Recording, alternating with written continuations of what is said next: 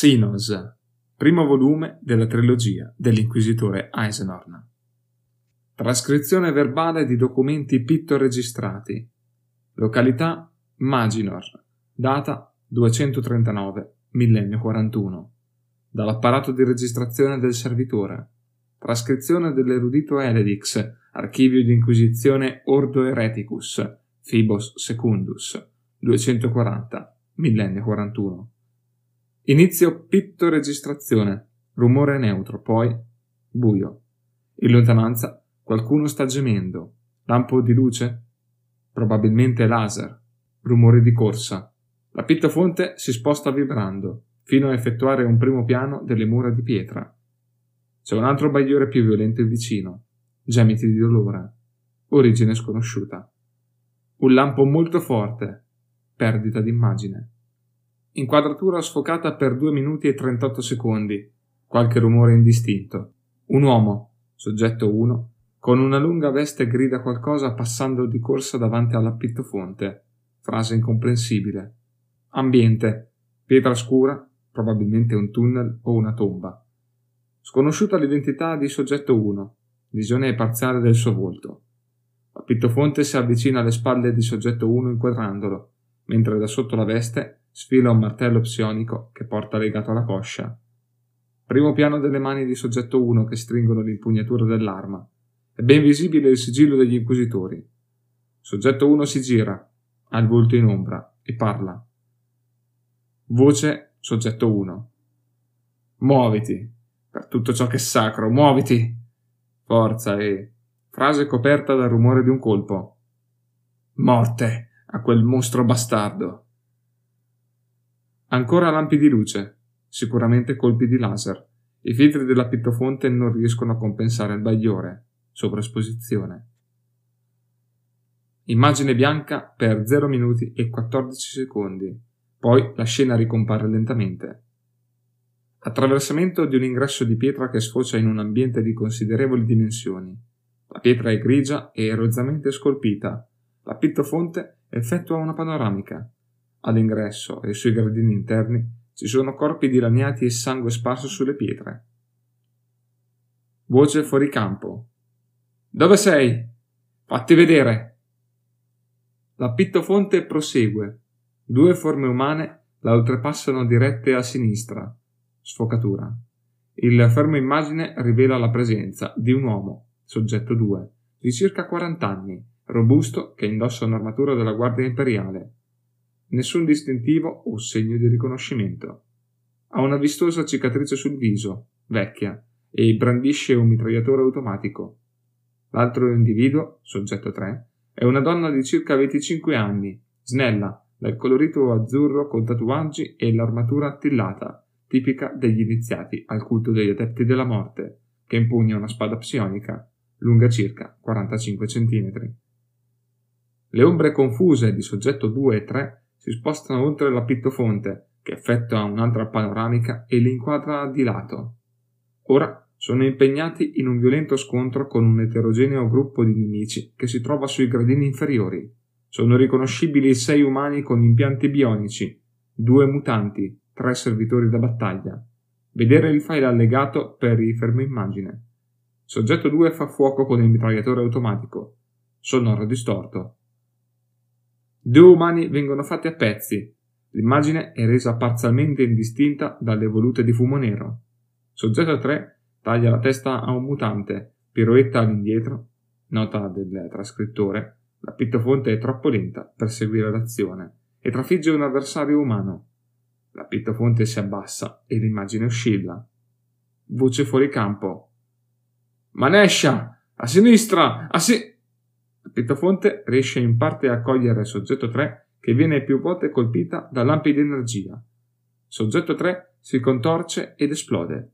La pittofonte è investita da schizzi di sangue. Immagine offuscata. La visuale torna chiara. Soggetto 2 si mette a correre ed esce dal campo visivo urlando e sparando con il mitragliatore automatico. All'improvviso c'è un fuoco incrociato di laser. L'ottica della pittofonte è accecata dai bagliori. Rumori vari, voci indistinte, urla. L'immagine ritorna. Soggetto 1 si trova di fronte alla pittofonte e sta entrando di corsa nell'ampia sala rischiarata dalla luce verde delle lampade chimiche. Il suo volto resta illuminato per 0,3 secondi. Il soggetto 1 è chiaramente identificabile come l'inquisitore Hetris Lusenbrau. Lusenbrau, Quixos! Quixos! Maledetti mostri! Bastardi! Vi passerò tutti a fil di spada e vi annienterò con il fuoco purificatore. Voce sconosciuta. Sono qui, Lugenbrau. Carnagar ti aspetta. Lugenbrau esce fuori campo. La pittofonte effettua una panoramica e l'immagine traballa. Sul pavimento della scala ci sono brandelli di corpi. La ricomposizione identifica il soggetto 2 come uno dei nuovi cadaveri. Detonazioni violente. L'immagine oscilla e la pittofonte cade su un fianco. Immagine assente per un minuto e sette secondi, intensi rumori di fondo. L'immagine ricompare. Lugenbrau, parzialmente visibile sul lato sinistro dell'inquadratura, sta combattendo. Per molti secondi l'immagine resta impressionata dal bagliore del colpo di un martello psionico. Scena confusa. La pittofonte riesce a rimettere a fuoco Lugenbrau che affronta un nemico non identificabile. I movimenti sono troppo rapidi per essere catturati dalla pittofonte. Visuale appannata. Figure umane. Identificazione impossibile. Probabilmente truppe nemiche. Compaiono sulla destra. Le loro teste esplodono e i corpi crollano al suolo. L'immagine scompare per un tempo non misurabile. L'immagine torna, anche se imperfetta. Sequenza scatti del pavimento e delle pareti, tentativo di messa a fuoco. La pittofonte inquadra Lugenbrau e il suo avversario in combattimento. Fumo intenso e visuale confusa. Come in precedenza, lo scontro è troppo rapido per essere fissato. Forti rumori di fondo. Una scia luminosa, di sicuro provocata da una spada. Trafigge Lugenbrau. L'immagine vacilla, perdita di definizione. Lugenbrau si immola. L'immagine scompare. Pausa. Pitto nero di durata sconosciuta. L'immagine ritorna.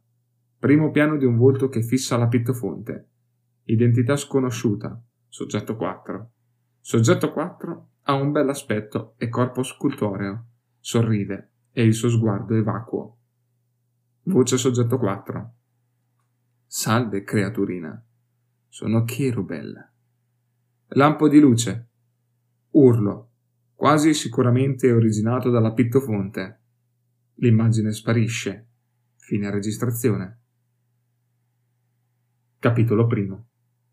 Giunsi a Hubris sulle tracce di Murdin Aiclone durante la stagione del letargo del 240 millennio 41, che secondo il calendario siderale dell'Imperium dura 11 dei 29 mesi dell'anno lunare del pianeta. In giro c'erano solo i custodi che, con le loro aste luminose e le loro vesti termiche, pattugliavano le aree delle tombe per l'ibernazione. Anche l'aria era fredda sotto quelle cupe volte di basalto e ceramite, dove riposavano in loculi congelati le più eminenti personalità di Hubris. Erano perse nei loro sogni in attesa del disgelo, la stagione tra letargo e vitale. Le tombe erano ricoperte da uno strato di brina e una spessa coltra di ghiaccio ammantava quella terra desolata. In alto un ricamo di stelle occhieggiava nella irreale notte eterna. Tra esse c'era il sole di Hubris.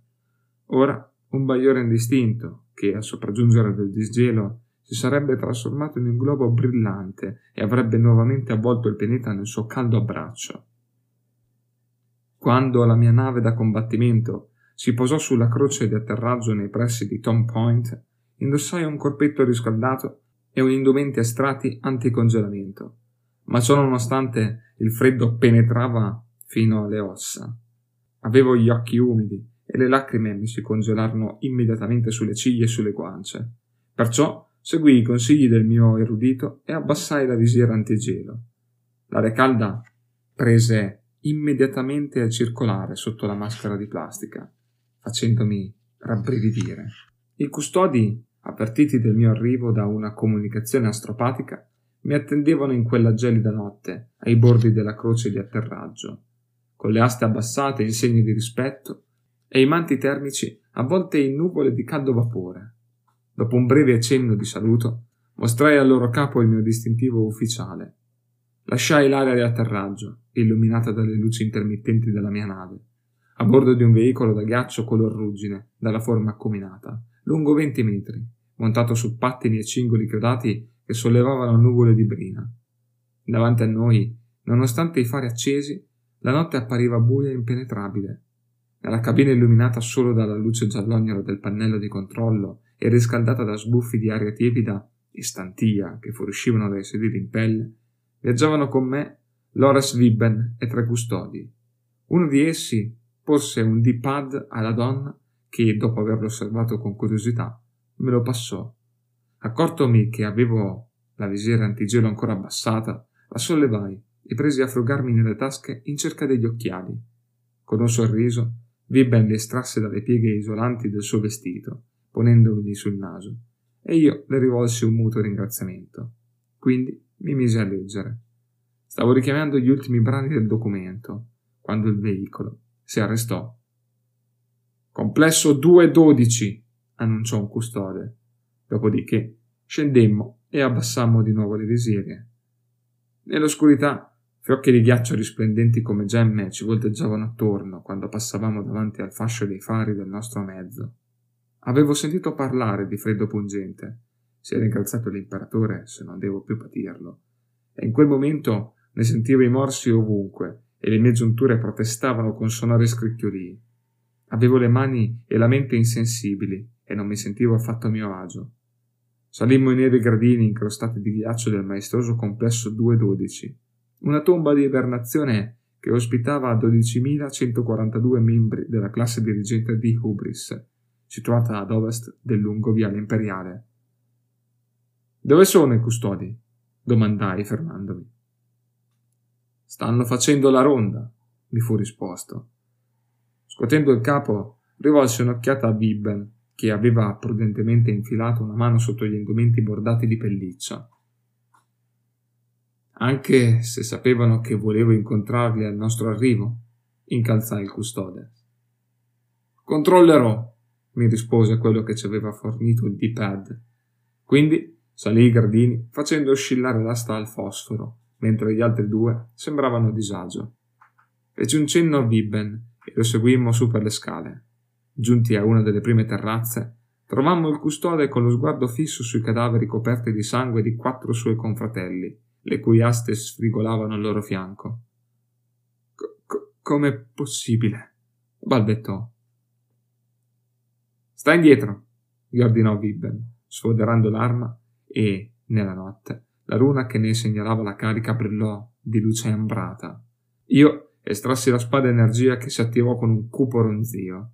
L'ingresso meridionale delle tombe era aperto e da esso provenivano bagliori dorati che confermavano le mie peggiori paure. Entrammo in una sala stretta dall'alto soffitto, illuminata da globi a luce chimica, sulle cui pareti di liscio basalto stavano già comparendo tracce di ghiaccio. Vibben puntò l'arma prima a destra e poi a sinistra.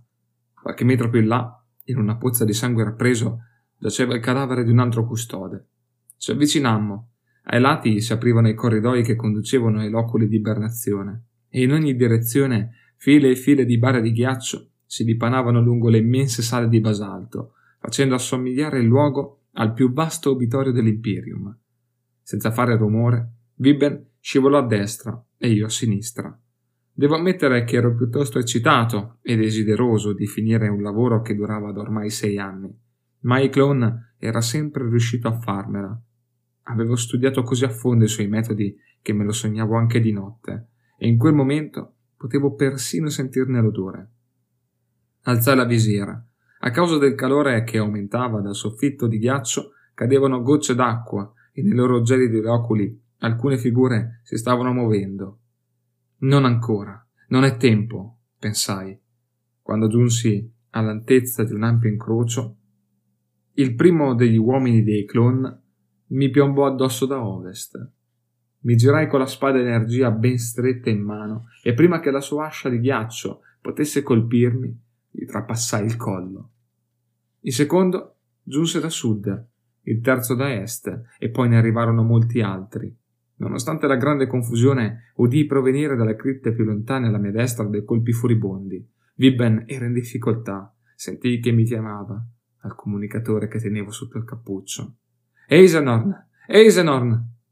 Rotai e colpii. Tutti i miei avversari indossavano abiti termici e avevano attrezzi da ghiaccio che usavano come armi con notevole abilità. Avevano gli occhi scuri e feroci, ma nonostante fossero rapidi nei movimenti, Qualcosa in loro suggeriva che stessero seguendo ordini altrui. Feci volteggiare la spada energia, un'arma antica e elegante, benedetta niente meno che dal prevosto di Inks, e con cinque rapidi movimenti trasformai i miei avversari in cadaveri, lasciando che il vapore del loro sangue alleggiasse nell'aria. Eisenorn! Mi girai di scatto e mi misi a correre, sollevando schegge di ghiaccio semisciolto che ricopriva il pavimento del corridoio. Udì il rumore e altri colpi, e poi un grido strozzato. Trovai Vibben a faccia in giù, con il sangue rappreso che la teneva incollata a un tubo di congelamento di plastica. Era circondata dai cadaveri di otto servitori di Eichlon e la sua arma era caduta lontano, con il caricatore esaurito che fuoriusciva dall'impugnatura. Ho 42 anni standard, quindi, secondo i parametri imperiali, sono piuttosto giovane, e lo sono ancora di più se ci riferiamo a quelli dell'Inquisizione. Per tutta la vita ho avuto la reputazione di persona fredda e distaccata, tanto da essere perfino definito un individuo senza cuore, insensibile e crudele. Ma non è così. Non sono privo di emozioni o compassione. Tuttavia, i miei superiori fanno affidamento sull'eccezionale forza di volontà che viene considerata la mia dote principale e che durante la mia carriera mi è servita per difendermi e rimanere impassibile di fronte a tutto ciò che la galassia potesse scagliarmi contro. Provare dolore, paura, cordoglio è un lusso che non posso permettermi. Lawrence Vibben aveva prestato servizio al mio fianco per cinque anni e durante quel periodo mi aveva salvato la pelle almeno un paio di volte. Si considerava la mia guardia del corpo e la mia aiutante, anche se a dire il vero era più una compagna d'armi. L'avevo reclutata nei bassi fondi di Tornish per le sue qualità di combattente e per la sua forza bruta, ma avevo finito per apprezzarne la mente acuta e l'estrema lucidità. Fissai il suo cadavere e per un istante temetti di mettermi a urlare il suo nome. Spensi la spada energia, la rinfoderai e mi inoltrai tra le ombre del lato più lontano della galleria di ibernazione. L'unico suono che mi giungeva era il costante gocciolio dell'acqua, Tolsi la pistola dalla fondina che portavo sotto l'ascella sinistra e ne controllai la carica. Dopodiché accesi il comunicatore. Dato che il clone stava probabilmente tenendo sotto controllo le trasmissioni in ingresso e in uscita dal complesso 212, utilizzai Glossia, un codice cifrato informale, noto solo a me e ai miei collaboratori più stretti. Molti inquisitori creano linguaggi propri per comunicazioni confidenziali, alcuni dei quali sono piuttosto complessi. Glossia che avevo cominciato a sviluppare una decina d'anni prima, era sufficientemente articolato e si era evoluto organicamente con l'uso. Spina chiama protezione, bestie impazzite giù in basso. Protezione in salita, i colori dello spazio, rispose Betancourt in modo rapido e corretto. Rosa spina abbondante, da luce fiammeggiante in semicerchio. Pausa. Da luce fiammeggiante in semicerchio. Conferma. Conferma. Tagliente sentiero di Delfus. Schema avorio. Schema negato. Schema crogiolo. Protezione in salita. Il contatto si interruppe. Stava arrivando, proprio come mi aspettavo. Ero rimasto profondamente colpito dalla morte di Vibben, ma ero convinto che la notizia non avrebbe sminuito le sue capacità. Mitas Betancourt era un uomo impetuoso e sanguigno, ed era in parte per questo che mi piaceva, e lo usavo. Uscii nuovamente dall'ombra con la pistola spianata. Si trattava di un'arma modello Scipio, in dotazione alla marina, rifinita con cromature brunite e intarsi d'avorio. Il suo peso nella mia mano guantata mi dava sicurezza. Nell'impugnatura era inserito un caricatore con dieci colpi, ciascuno capace di abbattere un uomo grosso e tarchiato. In tasca ne tenevo altri quattro identici, non ricordo dove avessi preso quell'arma, ma l'avevo da molto tempo. Una notte di tre anni prima, Vibben ne aveva sostituito le consunte insegne imperiali in ceramite e il motto della marina con quegli intarsi d'avorio che aveva realizzato lei. Quando il giorno dopo me la riconsegnò mi disse che era una usanza di Tornish. Su ambedue i lati la nuova impugnatura aveva rozzi intagli che raffiguravano un teschio umano malamente eseguito, nel quale si intrecciava una rosa con spine gocciolanti di sangue che fuoriusciva da un'orbita. Inoltre, nelle gocce di sangue Viben aveva incastonato alcune gemme carminio per esaltarne la natura. Sotto il teschio, dentro una pergamena malfatta, era inciso il mio nome. Avevo riso, e c'erano stati momenti in cui mi ero sentito veramente imbarazzato a usare quell'arma così lavorata in combattimento. Ma adesso che lei era morta, mi resi conto che onore mi aveva fatto con quel dono e feci la promessa di ammazzare i clone proprio con essa. Come devoto membro dell'Inquisizione di Sua Maestà l'Imperatore Dio, ritengo che la mia filosofia sia molto simile a quello degli Amalatiani. Al resto della galassia, i membri del nostro ordine possono sembrare tutti uguali. D'altra parte, un inquisitore è un inquisitore, un simbolo di terrore e di persecuzione. Perciò molti rimangono sorpresi quando scoprono che al nostro interno siamo divisi da ideologie contrastanti. Ricordo che Viben ne restò sconcertata e fui costretto a passare un intero pomeriggio a spiegarle quelle differenze. Fu tempo sprecato. Per dirle in parole semplici, alcuni inquisitori sono puritani e altri radicali. I primi sono strenui sostenitori dei principi originali dell'Inquisizione e il loro scopo è ripulire la comunità galattica da elementi criminali o malvagi il triumvirato del male, cioè alieno, mutante e demone. Tutto ciò che contrasta con la supremazia dell'umanità, i precetti del Ministorum e la legge imperiale, è soggetto alle attenzioni dell'inquisitore puritano. Inflessibilità, tradizione, spietatezza, questa è la linea di azione dei puritani. Invece i radicali ritengono che pur di portare a termine i nostri compiti qualsiasi mezzo sia lecito.